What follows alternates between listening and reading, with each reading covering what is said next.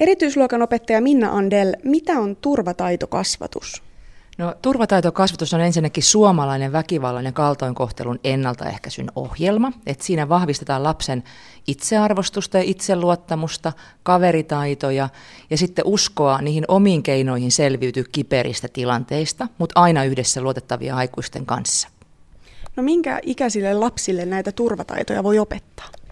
No, tämä meidän opetusohjelma on tähdätty 5-11-vuotiaille, mutta kyllä nämä ikärajat on kuitenkin semmoisia häälyviä, että tiedetään, että päiväkodeissakin on ihan 3-vuotiaiden ryhmissä vedetty tätä ohjelmaa, ja sitten tiedetään myös, että vähän vanhemmillekin on näitä aihealueita käyty läpi.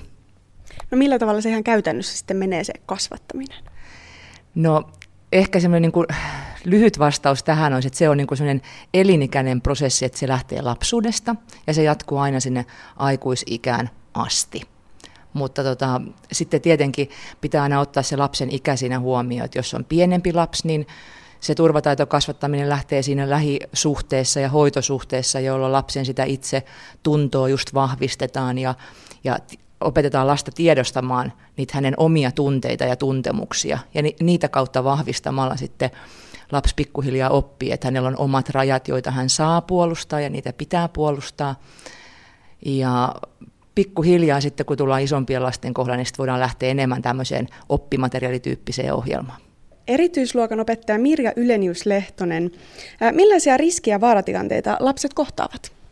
Esimerkiksi internetin ja tämmöisen matkapuhelinteknologian nopea leviäminen tuo omat riskinsä. Netissä on paljon hyvää ja sitä nettiä ei voi kieltää eikä kannata kieltää, mutta me eletään varmaan sen kanssa tällaista murrosvaihetta, eli vanhemmat ei vielä osaa ohjeistaa lapsia turvalliseen netin käyttöön. Ja se luo varmaan omat riskinsä. Tämmöinen väkivalta ja seksi tulvii helposti lapsen silmiin ja mieleen. Mun mielestä myös tämmöinen aikuisten kiire on hyvin suuri riski lasten turvallisuudelle. Et aikuisella on niin paljon niitä semmoisia omia asioita, jotka vie sitä aikuisen aikaa, että hänellä ei ole aikaa pysähtyä sen oman lapsen äärelle kuuntelemaan sitä ja olemaan hänelle oikeasti läsnä. Monasti on kysytty sitä, että esimerkiksi sitä, että kun on niin paljon kuitenkin esimerkiksi koulukiusaamista, niin miksei lapset kerro siitä kotona vanhemmille.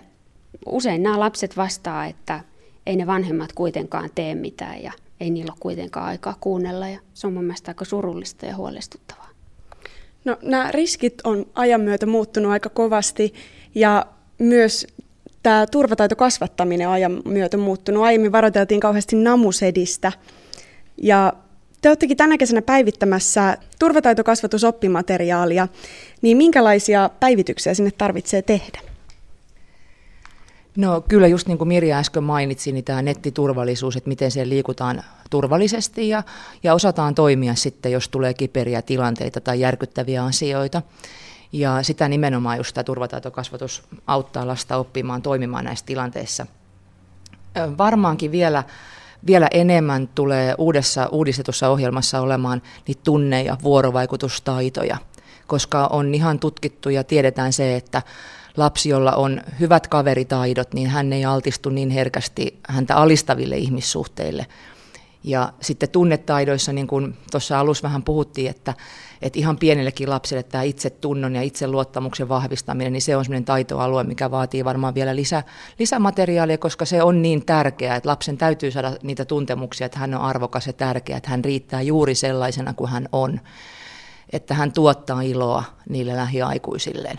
Että varmaan tämän tyyppisiä asioita lisää ja vähän varmaan kiukun kesyttämistä ja kiukun erilaisia niin kuin osatekijöitä, niin niihin tullaan varmaan panostamaan, että miten saada niin kuin sitä itse hillintää myös aikaiseksi.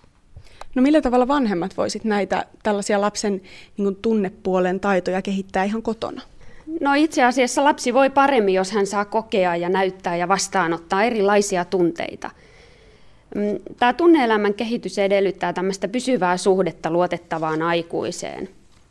Ja me tässä nyt jatkuvasti palataan tämmöiseen luotettavaan aikuiseen, jolla on aikaa sille omalle lapselle ja on hoivaa ja rakkautta siinä suhteessa, niin tämän lapsen hyvinvoinnin perusta luodaan siellä kotona ja sen turvallisen lapsuuden taustalla on tämmöinen turvallinen kiintymyssuhde siihen vanhempaan.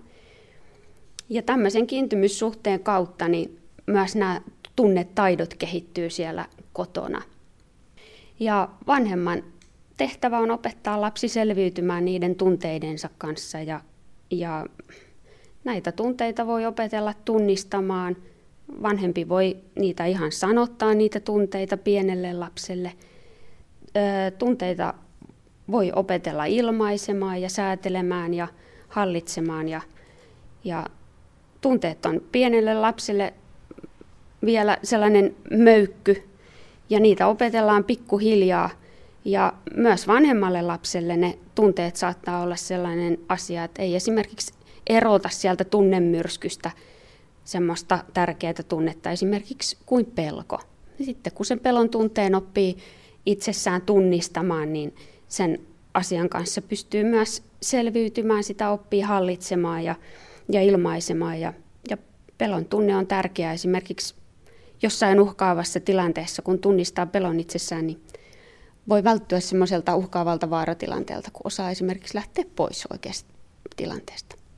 Eli kiukuttelu on ihan terveellistä lapselle ja sen avulla voi oppia paljon.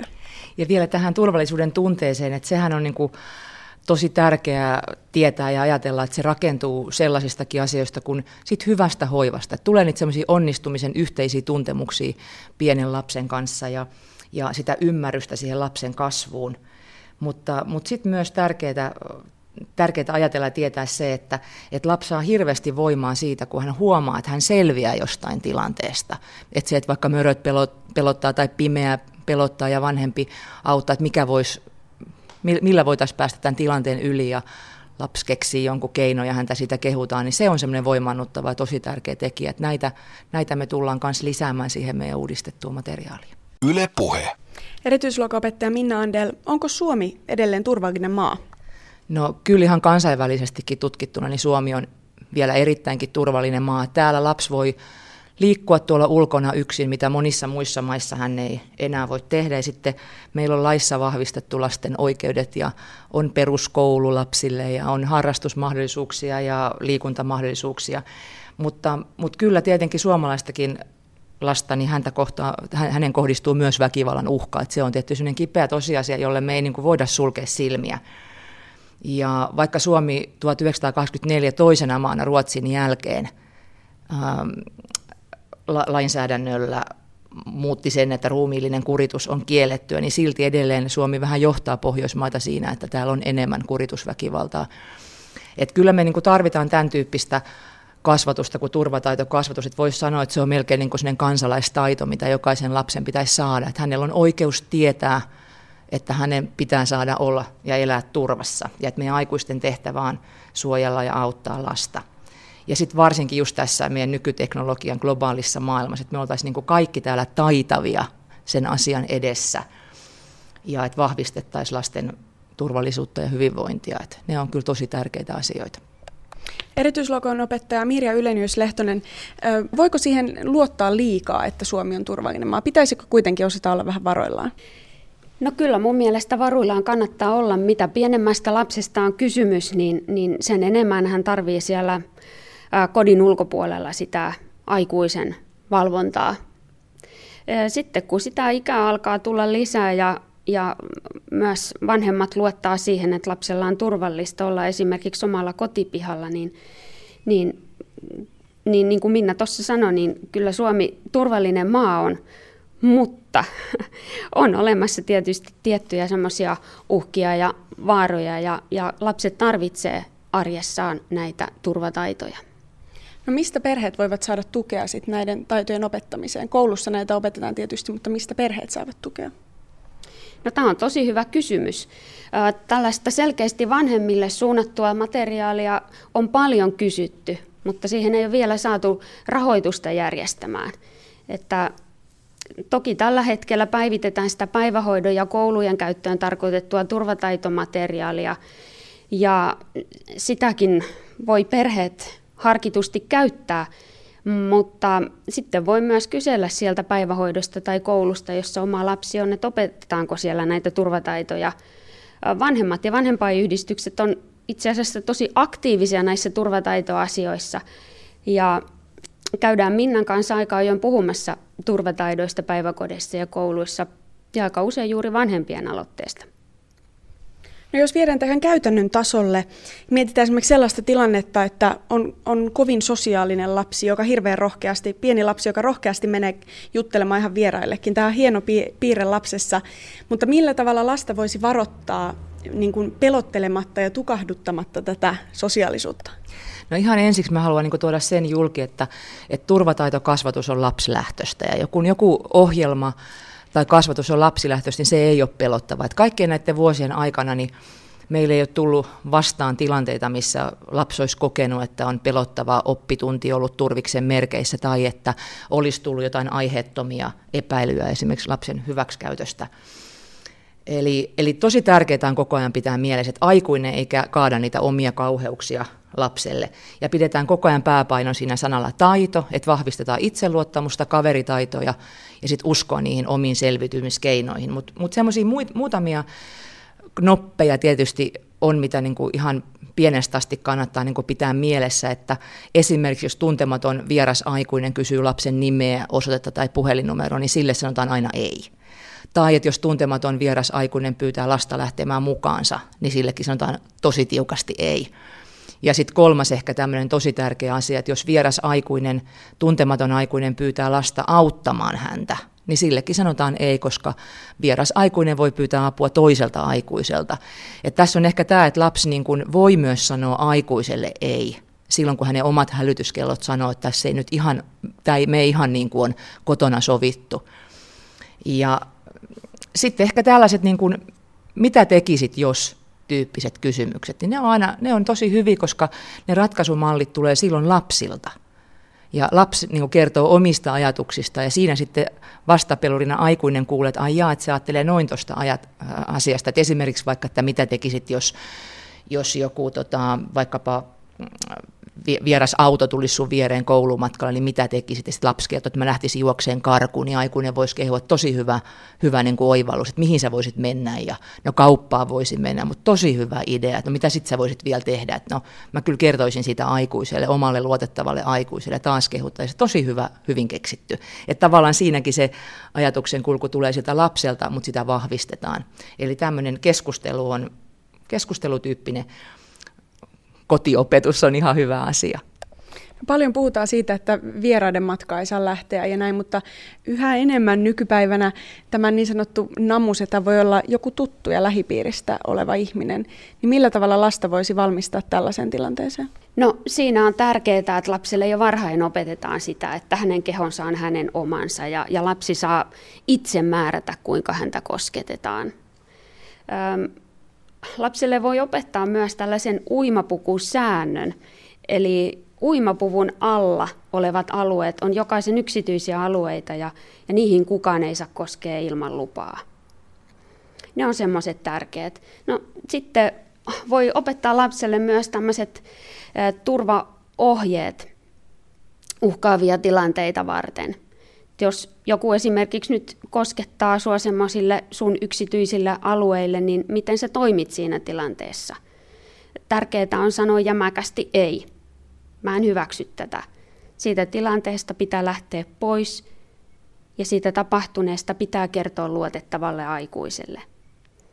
Monasti tällaiset kosketukset halutaan pitää salaisuutena ja aikuinen aika usein vetoaa siihen, että tämä on vaan meidän välinen salaisuus. Ja on hyvä opettaa lapselle myös tämmöinen hyvän ja huonon salaisuuden ero. Hyvä salaisuus on se, että mitä ostetaan kummitädille synttärilahjaksi, ei kerrota sitä vielä, se on meidän yhteinen salaisuus. Mutta sitten huono salaisuus on tällainen kosketus. Suukot, kosketukset, halaukset ei voi koskaan olla salaisuuksia. Ne on huonoja salaisuuksia ja niistä pitää kertoa semmoiselle omalle turvalliselle, luotettavalle aikuiselle.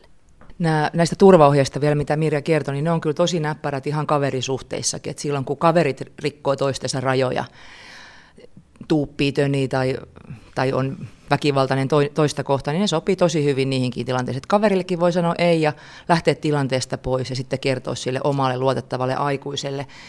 Ja tässä vielä, kun puhuttiin turvallisuuden tunteen luomisesta ja sen saamisesta, niin myös just se, että sillä lapsella on se turvallinen lähiverkko, niin sen etsiminen ja siitä puhuminen lapsen kanssa, että kuka on se sun turvallinen ja luotettava aikuinen, se on tosi tärkeää. Niin, tuli mieleen vielä tässä se, että lapsilla on hyvä kertoa myös siitä, että on olemassa erilaisia kosketuksia. Kosketushan on valtavan tärkeä asia. Me kaikki tarvitaan hyviä kosketuksia. Niistä tulee hyvä mieli, turvallinen olo. Niitä me tarvitaan. Sitä kautta me koetaan olevamme hyväksyttyjä ja rakastettuja. Mutta sitten on olemassa myös semmoisia ikäviä kosketuksia, jotka voi tuntua kipeältä. Ne voi tuntua pahalta, niistä tulee paha mieli, ne voi hämmentää. Ja kaikille tällaisille kosketuksille pitää sanoa ei. Ja niistä pitää aina kertoa luotettavalle aikuiselle. Yleisesti voidaan ajatella, että tällainen turvallinen aikuinen on oma vanhempi. Mutta jos lapsi tulee perheestä, jossa hän todistaa perheväkivaltaa, niin millaisia työvälineitä lapselle voidaan antaa tämmöisiin tilanteisiin? No, turvallinen aikuinen tosiaan voi olla, niin kuin me omasta työstämme tiedetään kokemuksella, että turvallinen aikuinen ja turvallinen paikka voi olla myös joskus jokin muu paikka kuin koti tai oma isä tai äiti. Ja sitten vahvistetaan niitä ympärillä olevia lähiaikuisia. Hyvä, että jokaisella lapsella on ja pitääkin olla se yksi oma luotettava ja turvallinen aikuinen. Usein, hyvin usein se on kotiväestä joku, mutta täytyy vaan turvata se, että jokaisella on se yksi oma luotettava aikuinen, jolla voi kertoa huolista ja murheista. Ja se pitää myös lapsille niin kuin muistaa sanoa aika ajoin, että joskus aikuiset on itse kiireisiä ja väsyneitä tai voi olla omia murheita tai suuriakin vaikeuksia, jolloin ei ole niin aikaa ja herkkyyttä kuunnella niitä lapsen huolia ja murheita. Että lapsien pitää myös välillä olla aika sinnikkäitä siinä kertomisessaan, että jos vanhempi ei heti kuuntele tai se oma luottoaika, niin yritä vielä, että se on tärkeää, että sun huolia ja murheita kuunnellaan, että ei ole olemassa niin pientä asiaa, mitä sä et voisi kertoa sille omalle turva-aikuiselle, ja että aikuisen tehtävä on sua auttaa ja suojella. Et sekään ei ole ihan semmoinen itsestäänselvä juttu, että me ollaan moneen törmätty tässä matkan varrella, että ihan heti ei ole lapsi tullut kuulluksi ja nähdyksi. Tähän perheväkivaltaan liittyy paljon häpeää ja pelkoa ja syyllisyyttä ja tällaisia ikäviä tunteita. Ja siitä perheväkivallasta niin lapsen on aina todella vaikea kertoa. Jos hän sen pystyy sanomaan ääneen jonkulle aikuiselle ja uskaltaa ottaa sen perheessä olevan väkivallan puheeksi, niin hän on kyllä todella rohkea ja vahva siinä tilanteessa. Ja silloin sen aikuisen, jolle lapsi tästä kertoo, pitää kantaa vastuu siitä, että hän aikuisena vie sitä asiaa eteenpäin ja välittää lapselle selkeästi sen, että se väkivalta ei ole koskaan lapsen vika. Ei vaikka siellä kotona syyllistettäisiin sitä lasta, että sanomalla esimerkiksi, että kun sä olit niin ilkeä ja sä et totellut ja mähän sanoin ja mulla pinna menee sun kanssa, kun sä oot tollainen, että se oli sun vika, niin lapsi tarvii siihen sitä rohkaisua, että väkivalta ei ole tosiaankaan koskaan lapsen vika. Joskus on myöskin niin, että aikuinen näkee esimerkiksi koulussa tai päivähoidossa, että jollain lapsella on nyt joku iso huoli ja murhe ja sen aikuisen huoli siitä lapsesta herää. Hän voi nähdä myös jotakin sellaisia ihan fyysisiä merkkejä perheväkivallasta, niin silloin aikuinen voi myös ihan suoraan kysyä, että lyödäänkö teillä kotona. Se on sellainen suora kysymys, johon pienenkin lapsen on jo helpompi vastata. No, tässä turvataitokasvatuksessa niin kuin lähtökohtana on tämä lapsilähtöisyys ja sen lapsen itseluottamuksen vahvistaminen. Niin puhutte paljon tästä, että vanhempien tulee kuunnella lasta. Millä muilla tavoin tätä lapsen itseluottamusta voidaan kasvattaa, jotta sitten vaikean paikan tullen lapsella on rohkeus? No, tämä itsetunto on se lapsen semmoinen oma ajatus siitä omasta pärjäämisestä ja kasvattajalle on oikeastaan semmoinen valtava iloinen viesti ja helpotus tässä kohdin se, että kasvattaja voi vaikuttaa, vanhempi voi vaikuttaa sen oman lapsensa itsetuntoon ihan joka päivä, ihan joka hetki, aina uudestaan ja uudestaan. Ja Kyllä se tulee, se lapsen itsetunto kasvaa sieltä sen vanhemman aktiivisen läsnäolon kautta, sen palautteen kautta, mitä lapsi siltä vanhemmalta saa, kannustuksen kautta. Vanhempi tukee, lohduttaa, antaa läheisyyttä silloin, kun lapsi sitä tarvitsee. Ja ne kosketukset on valtavan tärkeitä, jotka tuo sen läheisyyden tunteen ja lapselle sellaisen olon, että mä kelpaan tällaisena, kun mä olen. Ja silloin, kun lapsella on se hyvä, terve itsetunto, niin hän kyllä pärjää ja tulee selviytymään niistä huonommistakin hetkistä ja päivistä. Ja tästä hyvästä itseluottamuksesta vielä sellainen asia, että todellakin tärkeää, että lapsi löytää niitä omia vahvuuksia, että jokaisen lapsen itsearvostus saisi olla voittopuolisesti positiivinen. Mutta sitten siinä rinnalla täytyy myös kulkea se, että ihan kaikessa ei voi aina onnistua. Että myös sitä pettymyksen sietokykyä pitää kasvattaa, että kaikessa ei tarvitsekaan olla hyvä. Että mä oon joissakin asioissa hyvä ja sitten mä kestän tänne, että ihan näissä kaikissa mulle ei aina mene ihan nappiin. Että se on myös tosi tärkeää, että se kehuminen tulee niin kuin aidoista asioista, mutta niin kuin Mirja sanoi, että lapsella pitää olla se tuntemus, että hänellä on ympärillään jaksavia aikuisia. Että myös meidän aikuisten täytyy pitää huolta siitä omasta jaksamisesta, että sekin on ihan inhimillistä, että välillä on vähän väsynyt ja pinna menee, että täytyy myös niin kuin pitää itsestään huolta. No, mikä on nykypäivän lasten käsitys omasta turvallisuudesta tai yleisestikin turvallisuudesta? Mitä se merkitsee? No, mä luulen, että lapsilla on niin kuin yleisesti ottaen ihan suht ok ja hyvä käsitys siitä turvallisuudesta, mutta sieltä tulee aika monta kertaa oppitunneilla yksinäisyys, että yksinolo pelottaa, pimeys pelottaa ja tietyt paikat, että ihan fyysisessä ympäristössä saattaa olla paikkoja, jotka pelottaa, että kun alitunnelit tai pimeät metsän kohdat tai muut, että tällaisia aika niin kuin ehkä järkeenkäypiä ja yleisiä pelkoasioita, mutta tietenkin sitten on niin kuin joukko lapsia, joilla on erityyppisiä pelkoja, jotka liittyy sitten kaltoinkohtelun eri muotoihin, että kyllä se aika iso haitarikin on. Yleisesti kun puhutaan lasten turvallisuudesta, niin usein puhutaan myös ylisuojelevista vanhemmista, niin missä menee raja? Kuinka paljon lapsen pitää antaa itse pärjätä ja milloin vanhemman pitää itse sitten puuttua? No, ainakin sanotaan näin, että jos on sillä tavalla ylisuojeleva vanhempi, että ihan eristää lastaan ja ei mihinkään päästä, niin kyllä se on ehkä huonoin vaihtoehto, että pitää löytää muita keinoja siihen, miten lapsen turvallisuutta vahvistetaan. Ja toinen on sitten se, että ei pidä kaataa kaikkia niitä omia pelkoja lapsen niskaan. Että kyllä juuri ehkä mun mielestä tämä turvataitokasvatus on sillä tavalla aika niin kuin armollinenkin juttu, että tämä lähtee niin kuin ihan tämmöisistä tavallisista simppeleistä asioista, jotka suojaa lapsia, eli vahvistetaan sitä itseluottamusta, vahvistetaan tunne- ja vuorovaikutustaitoja ja sitten annetaan lapsen niin kuin luottaa myös omiin aivoihin ja kannustetaan myös siihen rohkeuteen, että luottaa niihin omiin hälytyskelloihin ja sitä kautta lapsi saa sitä uskoa, että hei, mä selviän näistä kiperistä tilanteista ja se taas vahvistaa häntä entistä enemmän. Yle Puhe. Erityisluokan opettaja Mirja Ylenius-Lehtonen, kenelle turvataitojen opettaminen on erityisen tärkeää, millaisille lapsille? Tällaiset lapset, jotka on jo kokenut kaltoinkohtelua, heille se on erityisen tärkeää. Sitten on myös olemassa tällaisia erityistä tukea tarvitsevia lapsia, jotka ovat niin kuin muita lapsia, ehkä tämmöisiä uskaliaampia ja haluavat miellyttää aikuisia ja lähtevät helpommin mukaan esimerkiksi houkuttelutilanteisiin, niin heille erityisesti. Mutta tosiaan kaikki lapset tarvitsevat turvataitoja.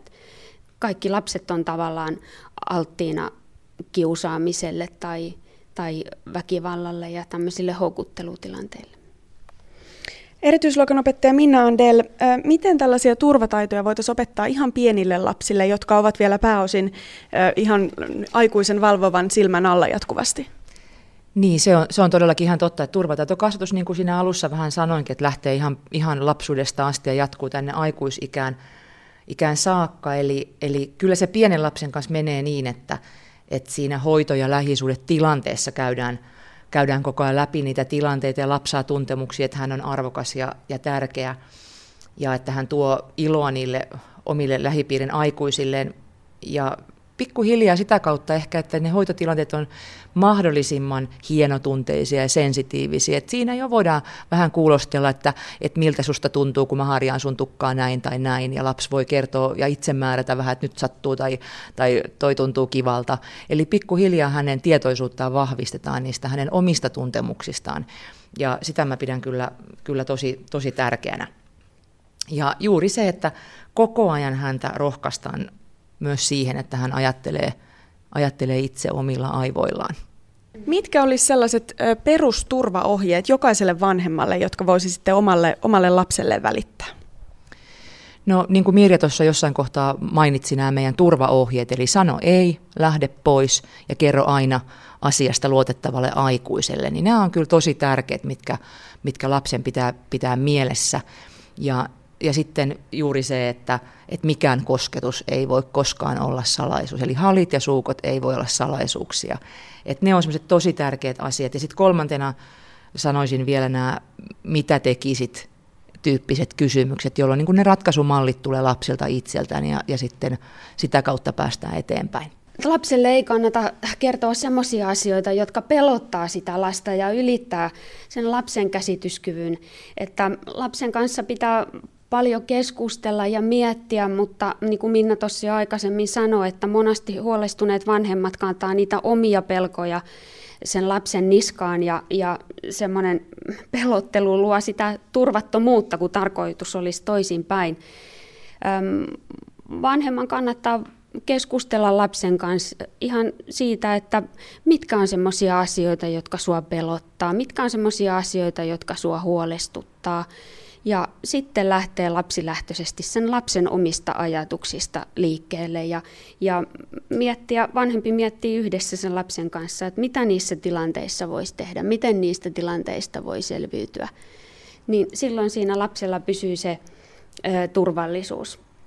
Jos joskus on hankala keskustella niitä asioita, niin jotain hankalia tilanteita voi vaikka leikkiä yhdessä sen lapsen kanssa.